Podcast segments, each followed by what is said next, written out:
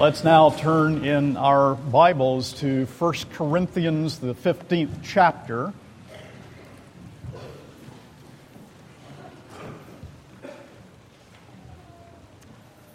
Nine hundred sixty-two in your Pew Bible. 1 Corinthians 15, and even though our focus will be upon 54b and verse 55, we will take into consideration the entire context beginning in verse 50, as well as many other passages in God's Word this morning. Let's bow together before reading this portion of God's Word. O Lord, our Lord, how excellent is your name in all the earth.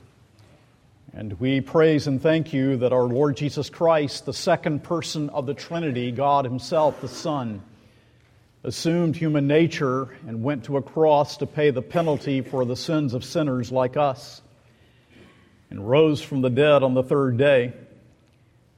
And we ask that as we see such tremendous decline in our country, such little true preaching of the word, such little true faith, that you will bless that true preaching where it does happen in many places this morning.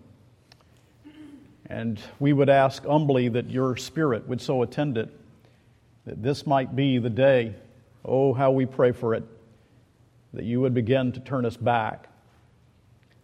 And we pray, Lord, that many a lost person will come to know Jesus. For all of us apart from Christ are lost and undone and that your Holy Spirit would convince many a heart of the truth as it is in Christ, that men and women and children will come to see their need of Jesus, just as you have shown your people now who worship your name in this place. May the Spirit of God, who has given to us this word by divine inspiration, now bless it to our hearts that we may understand it, that it may transform our lives, that it will make us to be true worshippers of the Lamb that was slain, but who now, raised from the dead, is coming again someday for his people. In Jesus' name we pray. Amen. 1 Corinthians 15, beginning with verse 50. This is the word of God, and what a joyful word it is. 1 Corinthians 15, beginning with verse 50. I tell you this, brothers Flesh and blood cannot inherit the kingdom of God, nor does the perishable inherit the imperishable. Behold, I tell you a mystery. We shall not all sleep, but we shall all be changed in a moment, in the twinkling of an eye, at the last trumpet. For the trumpet will sound, and the dead will be raised imperishable, and we shall be changed. For this perishable body must put on the imperishable, and this mortal body must put on immortality. When the perishable puts on the imperishable, and the mortal puts on immortality, then shall come to pass the saying that is written Death is swallowed up in victory. O death, where is your victory? O death, where is your sting? The sting of death is sin and the power of sin is the law. But thanks be to God who gives us the victory through our Lord Jesus Christ. Therefore, my beloved brothers, be steadfast, immovable, always abounding in the work of the Lord, knowing that in the Lord your labor is not in vain. Over these past days, as we looked at Psalm 22 last Sunday and at Gethsemane on Good Friday, we have seen that our Savior took our sin and walked into the flaming furnace of the wrath of God in order to free us from our trespasses. And then, up from the grave, he arose with a mighty triumph for his foes. Uh, the Father exerted his sovereign power and raised his Son from the dead. And the air indeed is filled with hope because of this great thing that God has done for sinners through his Son. The resurrection of Jesus Christ from the dead is the very crown of salvation. 1 Corinthians 15 is the crowning chapter of the Bible on the theme of the resurrection of Jesus from the dead. And the crown of the crown of this chapter is found in verses 54 and 55. Death is swallowed up in victory. O death, where is your victory? O death, where is your sting? Now, before we actually move into the various points we want to see, let's together notice some detail about these verses. First of all, don't you find it arresting that he uses the metaphor to swallow up death? That's a great metaphor. Think about it. You go home, you swallow your lunch, you take it down. You swallow up. You swallow up. You take it down. It's done for, you see that ham will never be the same again. Well, our Lord Jesus Christ has swallowed up, He has swallowed down death. katepothe, drink down, swallow down. And the writer, the Apostle Paul, is quoting from Isaiah chapter 25, verse 8. He will swallow up death forever. He will swallow up death forever. But now he puts it into the passive voice. That's not so clear here in the translation I've read. But death no longer holds sway in victory, and literally it should be translated death has been swallowed up in victory. Death has been swallowed up in victory. He has taken it right down. Death is done for. And the Apostle Paul also cites another passage. He quotes from Hosea chapter 13 O death, where are your plagues? O Sheol, where is your sting? And he cites that here in verses 54 and 55, this passage from Hosea. Now, the Apostle Paul would have been reading in the Greek translation of the Old Testament, the Septuagint. That would have been the version he used, just as we have an ESV in our hands. And he changes Hades, that would be found there, to death. He wants to make it plain that Christ is the victor over death. And when he does make that change from Hades to death and says to us, O death, where is your victory? O death, where is your sting? He uses the vocative. That is to say, it's direct address. He is addressing death as if death were personified. And he says, O death, where is your victory? O death, where is your sting? Paul looks at the time of the return of the Lord Jesus Christ and the last day, and he has the courage to think, on that last day I will stare death in the face, and I can now announce that Christ has won the victory over death, and that we have the victory over death in him. The sting of death is sin, and the power of sin is the law, but thanks be to God who gives us the victory through our Lord Jesus Christ. So he speaks to death, personified, imagining that day in which Christ comes again, that day of judgment. And on that day, the apostle says, I'm able to face death without fear.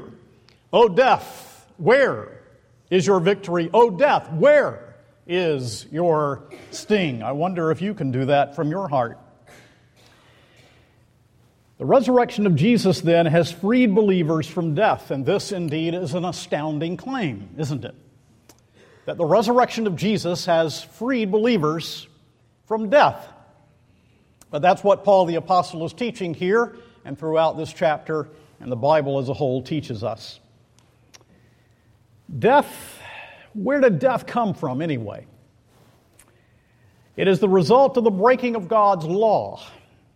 That's why he says that the power of sin is the law. And all of its spirituality, what keeps death, what gives it its strength, its power over us, is this broken law of God. And this happened when the first man and head of the human race fell into sin. Now look back at verses 21 through 23 of this chapter, and you'll see that Paul says, for as by a man came death, by a man has come also the resurrection of the dead. For as in Adam all die, so also in Christ shall all be made alive. so he makes it plain that there are the alls, there is the all in the first Adam, the all who are in the last Adam, and that the human race fell into sin and death came into the world when Adam broke God's law in the garden. Death came into the world through Adam's disobedience, and to use the language of the old New England primer, in Adam's fall we sinned all. All of us are sinners because Adam fell in his first transgression. Now, that's what the Bible teaches. But I think we need to ask a question What is death anyway? You say, well, Pastor, of course, we all know what death is. The heart ceases to beat, the blood ceases to flow, the lungs cease to take in breath, to inhale and to exhale. Well, yes, indeed, that is death. But part of our task in understanding this passage this morning is to have a thoroughgoing biblical understanding of what the Bible means when it speaks of death. If the Apostle Paul says, Death is swallowed up in victory, oh, death, where is your victory? Oh, death, where is your sting? The sting of death is sin. And in four, four places within these short verses, speaks of death then in order to understand the victory of Christ over death, we need to understand what death is all about. If we are to understand that the risen Christ has freed us from death, we need to begin then by answering the question what is death?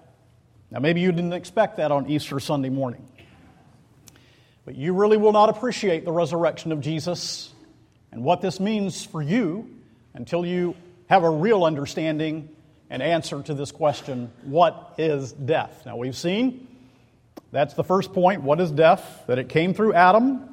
In the day you eat of it, you shall surely die, he said. Adam sinned. The whole human race fell in him, in him and sinned with him in his first transgression. And so you will die, Adam. You'll die when you disobey. All right, then, what does that mean? Does it just mean the cessation of the heartbeat? No, it doesn't. It means many things. Death must be looked at from a variety of angles. First of all, death means judicial death. There was Adam in his pristine state, a worshiper of God. He fellowshiped with God, but when he sinned, his transgression broke fellowship with God. The wrath of God then was upon him and upon the human race, so that everyone who is born after Adam is born in sin. Judicial death, condemnation, wrath. To use the word that all of us will understand, it's guilt. We are all born with guilt into this world. And thereby we have incurred the just wrath of Almighty God, who is completely holy in all of his ways. What is death? Oh, my friend, that's death, isn't it? to know the judicial wrath and anger of God against sin. But then, secondly, of course, there is the death of the body. Where does the death of the body come from? The death of the body, the corruption of the body, its return into dust is not natural.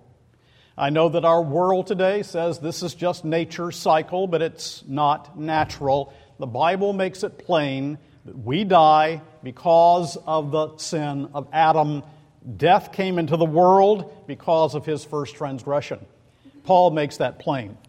In Genesis chapter 5, I'm sure that many of you have noticed, but perhaps some of you have not, that after we have the creation of Adam in Genesis 1 and 2, the fall of Adam and the human race in Genesis chapter 3, we have the birth of Cain and Abel in chapter 4, then we have a list of Adam's descendants in chapter 5. And here's the refrain that we read as we move through the fifth chapter in Genesis. In verse 5, thus all the days that Adam lived were 930 years, and he died. In verse 8, Seth, and he died. In verse 11, Enosh, and he died. In verse 14, Kenan, and he died. Verse 17, and he died. Verse 20, and he died. Verse 27, and he died. Verse 31, and he died. So the text is making very plain to us that because of the fall of Adam, death has entered into the world. The corruption of the body, it's returned to dust. That is what death means, but that's not all. Not only is there judicial condemnation, not only is there the corruption of the body that goes back to the dust, the death of the body, but there also is the death of the soul because of Adam's sin. The corruption of our nature and depravity due to sin. Psalm 51, verse 5 says, Behold, I was shapen in iniquity, and in sin did my mother conceive me. The death of the soul before God. And that includes, according to Scripture, the death of our understanding. That is to say, our presuppositions are all wrong. There is a bias that sin has brought into the soul. So that, to use Calvin's language, our souls are now idol factories. They just produce. Imagine a factory that's just stamping out idol after idol after idol. That's the understanding of man because of the fall of Adam into sin. Darkness, the carnal mind is enmity to God, says Paul, darkness of the understanding. But it also means that our wills are darkened. Ephesians 2 1 says that we are dead in trespasses and sins. 1 Corinthians 2:14 says that the natural man cannot understand, cannot perceive the things of the spirit of God because these things are spiritually discerned. Jesus said, Men love darkness rather than light because their deeds are evil. Colossians 1:21 says you are enemies of God in your mind. No wonder Thomas Boston, that great old Scottish divine, spoke of the dead sea of self. The dead sea of self. But not only the understanding the will, but also the affections are estranged from God. You know what Jesus says in Mark chapter 7. He says, What comes out of a person is what defiles him. Uh, for from within, out of the heart of man, come evil thoughts, sexual immorality, theft, murder, adultery, coveting, wickedness, deceit, sensuality, envy, slander, pride, foolishness. All these evil things come from within and they defile a person. That's the human heart apart from the Lord Jesus Christ. Our affections are now darkened. Perhaps some of you heard the news report of the two young men, 10 and 11 years old, uh, who determined that they were going to murder their classmate. Uh, it was on the news just yesterday. Uh, fifth graders. Where does this come from? You say, well, these boys are just particularly wicked. Well, this is what the human heart is capable of apart from grace. My heart, your heart, apart from grace, is capable of any sin. The conscience is defiled because of sin. So there's the death of the soul. Now let's add to that, because a great part of death is fear. Living in fear of eternal judgment, and all of us know that a judgment is coming. It's written on the heart, it's written on the human heart. That's what your conscience is all about. Your conscience is actually saying to you, a day of judgment is yet to come.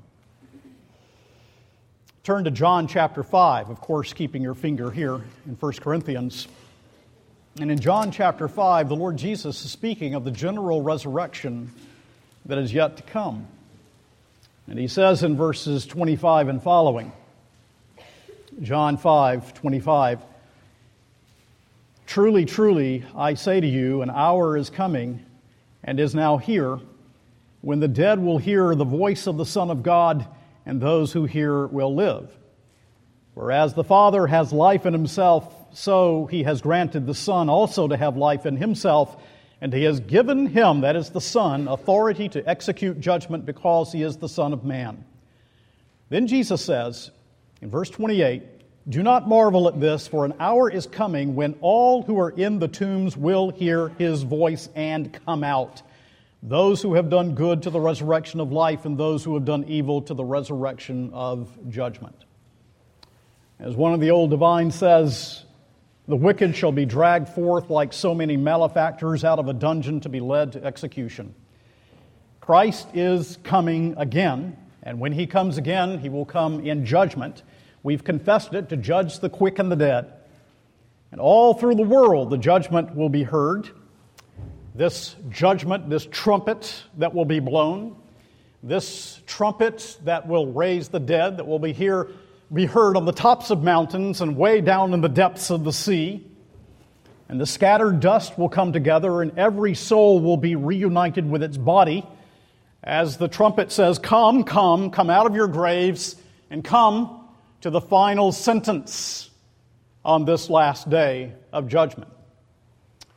And of that we read in the last book of the Bible in Revelation chapter 20, if you'll turn there. And we hear these truly sober words as we read beginning in verse 11 of Revelation 20. Then I saw a great white throne and him who was seated on it. From his presence, earth and sky fled away, and no place was found for them. And I saw the dead, great and small, standing before the throne, and books were opened. Then another book was opened, which is the book of life, and the dead were judged by what was written in the books according to what he had done. And the sea gave up the dead who were in it. Death and Hades gave up the dead who were in them, and they were judged, each one of them, according to what they had done.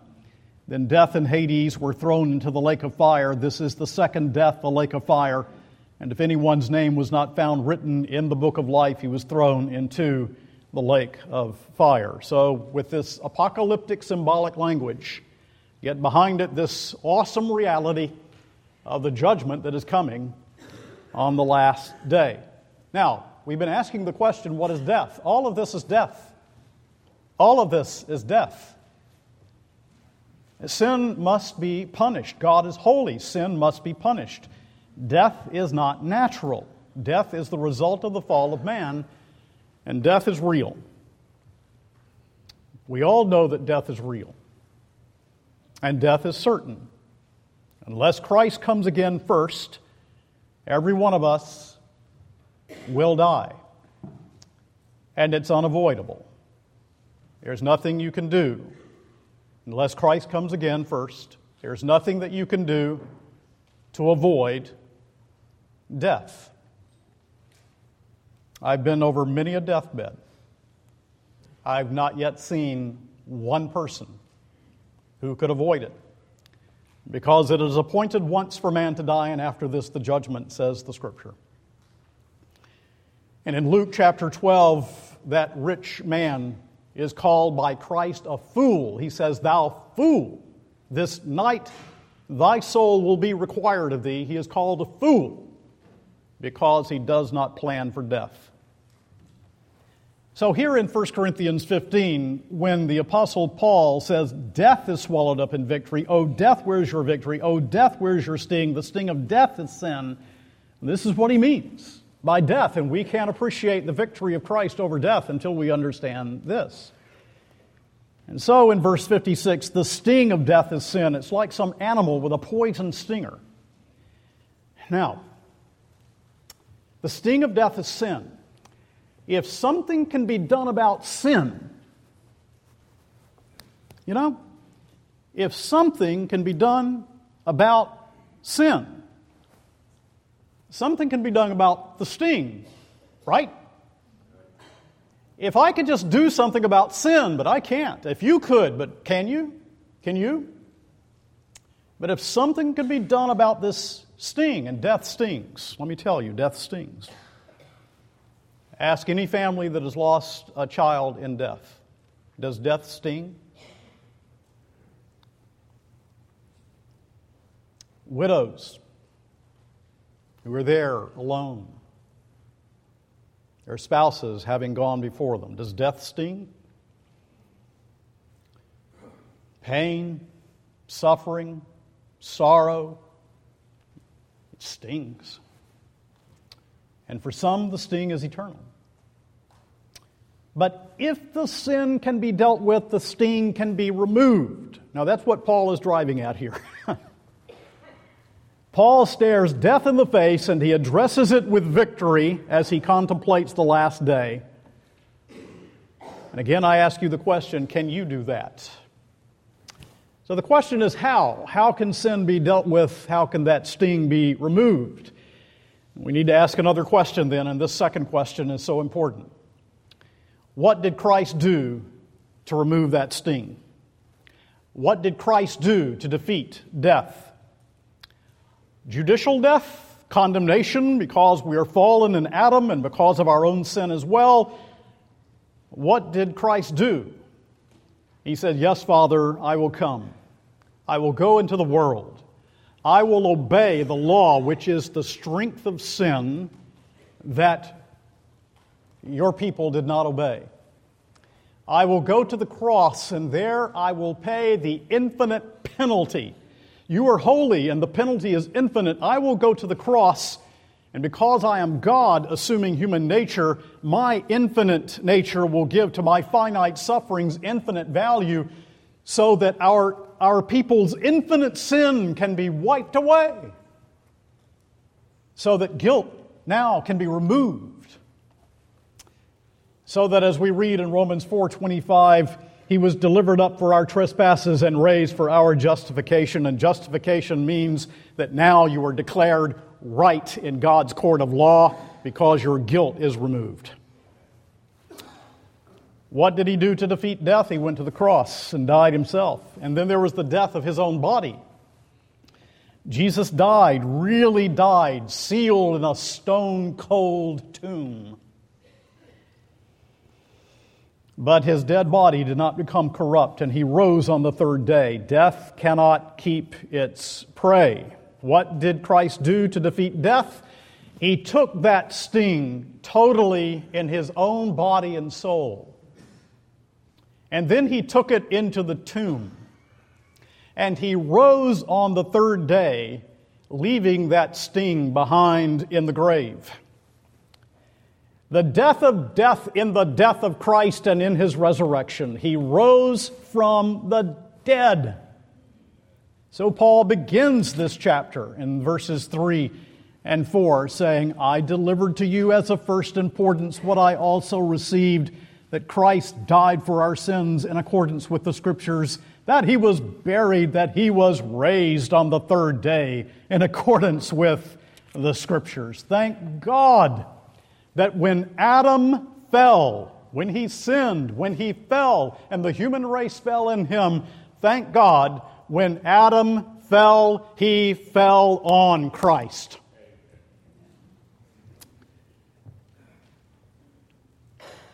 So we've seen what death is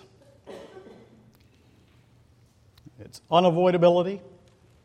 We've seen what Christ did to remove the sting of death. Now let's focus on a third question. What does this mean for believers in Jesus? What does this mean for believers in Jesus? Well, do you remember all that death meant? Were we under the condemnation and wrath of God because of Adam's fall and our own sin, because we were guilty before Him? Yes, we were. But, my friend, no penalty remains. There is no wrath for anyone who trusts in Jesus Christ. It has all been removed. So that Paul the Apostle says in Romans 8 1, there is therefore now no condemnation to those who are in Christ Jesus. There is no condemnation not now, not in the future, for those who are in Christ Jesus. That's good news, isn't it? Were we dead in our trespasses and sins? Yes, indeed. But Paul says we are now made alive in the risen Christ. Our understanding is restored, being restored, fully restored when we are with Him in glory. Our understanding is being restored. Our wills are renewed. Our affections that once hated Christ now long for Christ. Our consciences that once were defiled, indeed some seared as with a hot iron, our consciences are now cleansed by the blood of Jesus. Once we were dead, now we are raised. Ephesians chapter 2. Turn there in your Bibles. The Apostle Paul underscores this blessing of Easter when he says this Ephesians 2 And you were dead in the trespasses and sins in which you once walked, following the course of this world, following the prince of the power of the air, the spirit that is now at work in the sons of disobedience, among whom we all once lived in the passions of our flesh carrying out the desires of our body and the mind, and were by nature children of wrath like the rest of mankind. That was every believer once. Now, verse 4 But God, being rich in mercy, because of the great love with which He loved us, even when we were dead in our trespasses, made us alive together with Christ. By grace you have been saved and raised us up with him and seated us with him in the heavenly places in Christ Jesus. We are raised in Jesus. Our souls are raised. All right, then, we remember death. Were we under condemnation? We are so no longer who believe in Jesus. Were we dead in trespasses and sins? We're raised in Christ now. Well, will our bodies die? Will the believer's body die? Yes, the believer's body will die unless Jesus comes first. But that's not the end. For you see, redemption is completely accomplished in Christ, it's done. But it is yet to be applied. And that final application will be the resurrection at the last day. Let's look at some verses here in chapter 15, verse 20. The apostle Paul says in 1520, but Christ has been raised from the dead, the first fruits of those who have fallen asleep. Now, this word first fruits is an agricultural term. In the Old Testament, the first fruits were the first portion of the entirely anticipated crop that were brought to the Lord in the tabernacle or the temple. The point is, the first fruits demonstrate that the harvest has begun. It is the first part of the entirely anticipated harvest.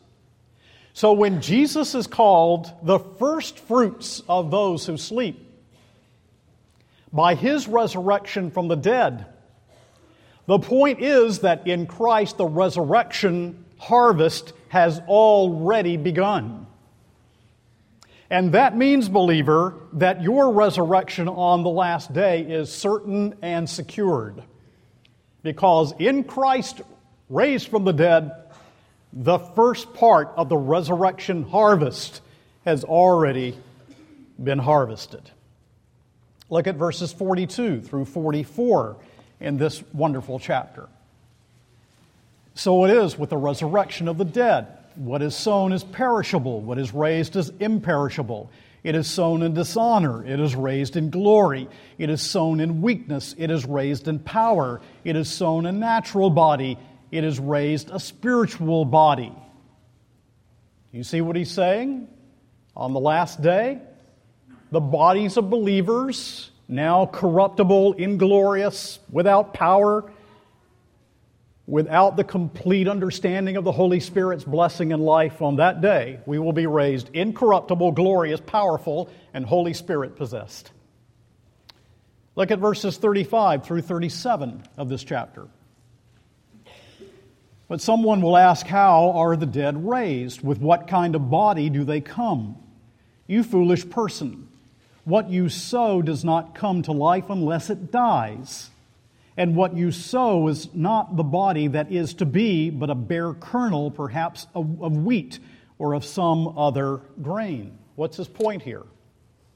When Jesus rose from the tomb, the same body that was put into the tomb was raised by God's power from the tomb. When you die and the worms destroy your body, yet with your eyes shall you see God. The very body that is placed in the grave will be raised, but it will be glorious. And the comparison is to the planting of a seed to the full blown corn. You take a little shriveled up seed, you put it in the ground, it germinates, it sprouts, and then there's the full, luscious, full corn in the ear. Is it the same? Yes, there's continuity. Is it different? Yes, it's different.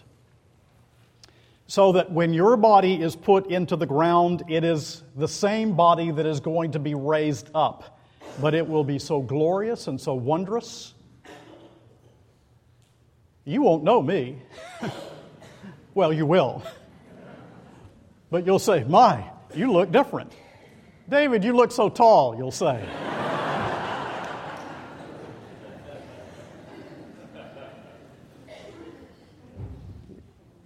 It's the acorn, you see, that becomes a full oak. Oh, what a day that will be. So, will our bodies die? Yes, our bodies will die.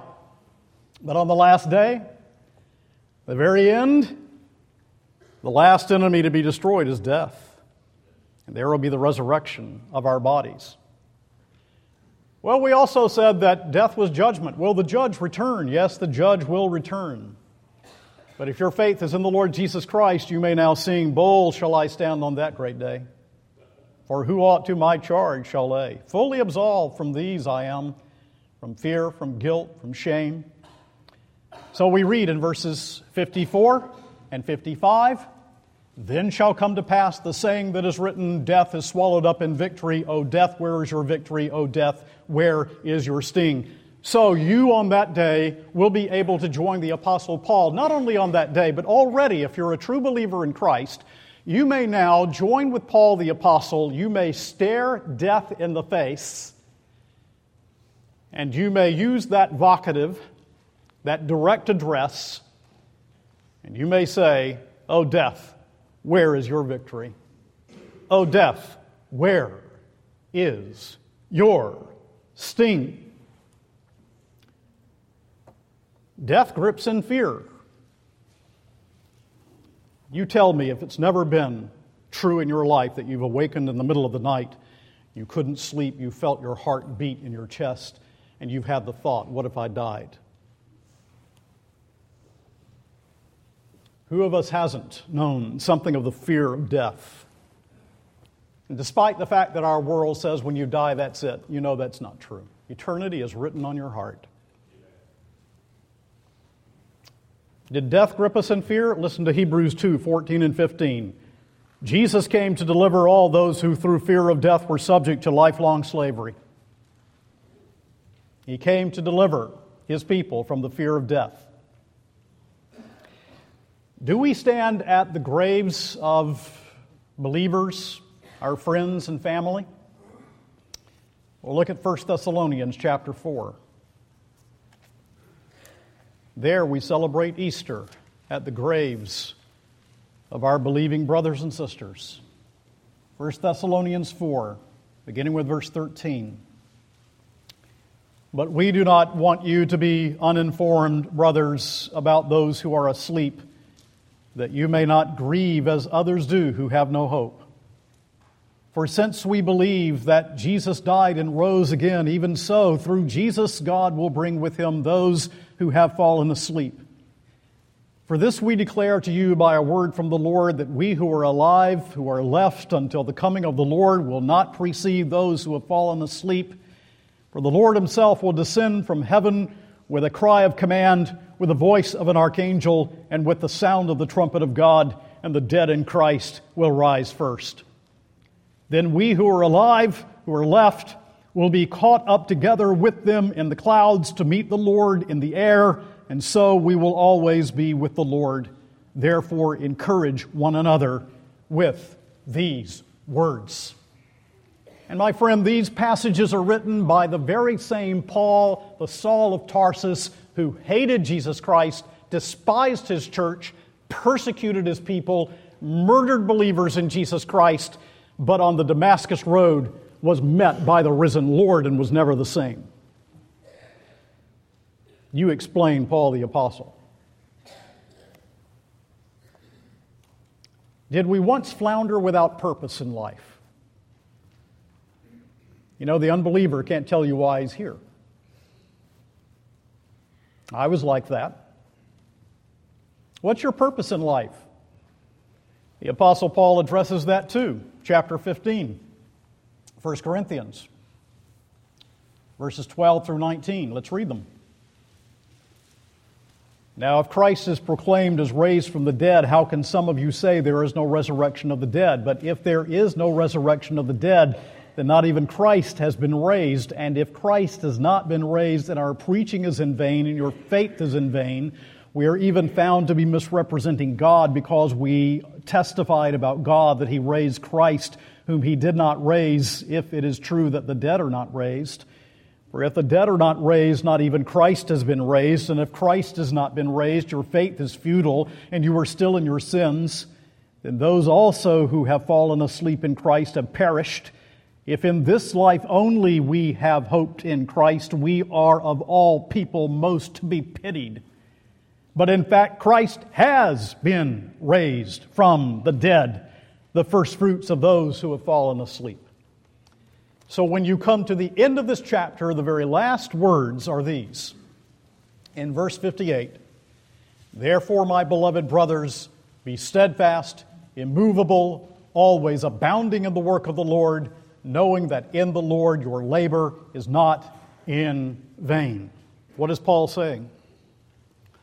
Paul is saying the believer has a guaranteed future that is anchored in the risen Christ. And there is such a union between the believer and Christ that if the believer is not raised, Christ has not been raised. If Christ has not been raised, the believer will not been raised, be raised.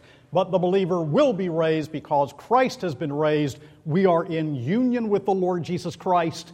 And because of that, your daily labor has meaning and significance because you have a guaranteed future. In other words, the believer knows that man's chief end is to glorify God and to enjoy Him forever. That's why you're here.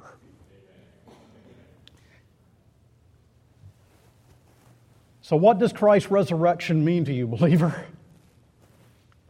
It means there is no condemnation, that you are alive in Christ, that your body will be raised, there will be boldness on the judgment day that you may now live a life without the fear of death, that there is gospel comfort at graveside, that there is a purposeful life and a guaranteed future.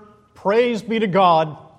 Thanks be to Him who gives us the victory through our Lord Jesus Christ. All because Christ rose on the third day according to the Scripture. These things are true for you who believe in Christ. And most of all, most of all, we will know on that day when Jesus comes again what the old theologians used to call the amor intellectualitatis Dei. We will know intellectualitatis, intellectually, we will know in our minds, in our souls, and our affections. We will know Him. Yes, we know Him now, but we will know Him. We will see Him. We will love Him. We will fellowship with Him.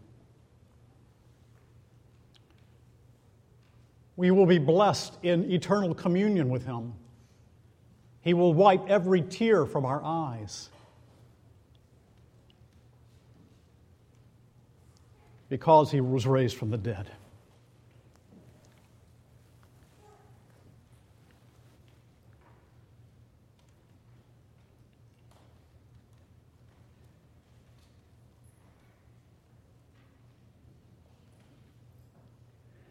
So, these thoughts, my friend. Christian, don't minimize these truths. Don't minimize these things. The coming of Christ on the last day, based on his resurrection from the dead, is held out as our great hope. And it all is anchored in Christ's resurrection from the dead.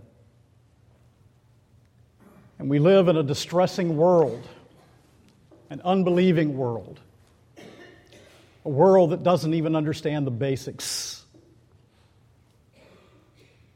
But your hope is not in this world. It's in Christ.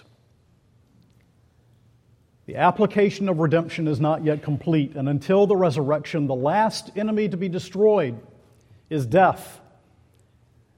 And until then, he is bringing us to that last appointment.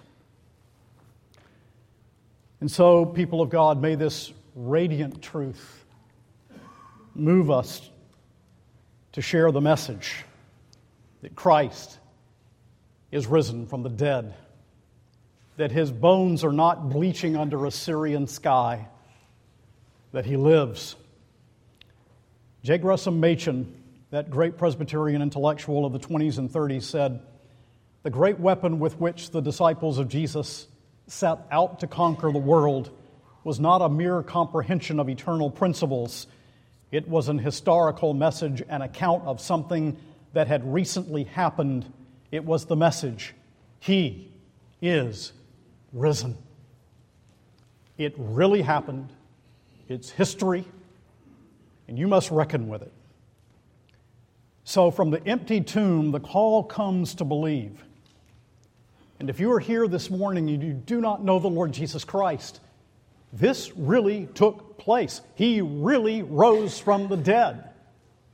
And when Jesus rose from the dead, he didn't rise as a diplomat to negotiate with us. He rose as the Lord of the dead and the living, and he calls you and me to faith and repentance and holds out this promise through his gospel minister this morning that if you confess with your mouth that Jesus is Lord and believe in your heart that God raised him from the dead, you will be saved. That's his promise. Jesus was not raised from the dead to let sin go, but to call a people for himself.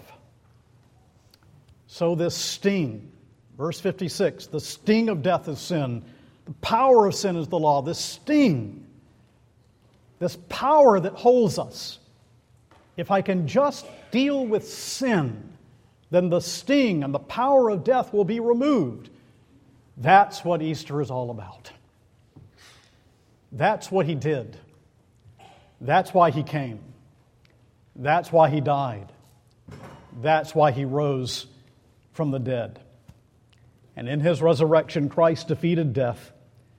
The victory over death, therefore, will be final and complete. Can you therefore say with Paul the Apostle, as you look to that day, death is swallowed up in victory? Oh, death, where is your victory? Oh, death, where is your sting? Can you say with him, Thanks be to God who gives us the victory through our Lord Jesus Christ? Can you? Can you? And if you can't, why not? Lay down the weapons of your warfare and put your trust in Christ alone, risen from the dead, who can save his people from their sins. May the Lord bless this message from his word. Amen.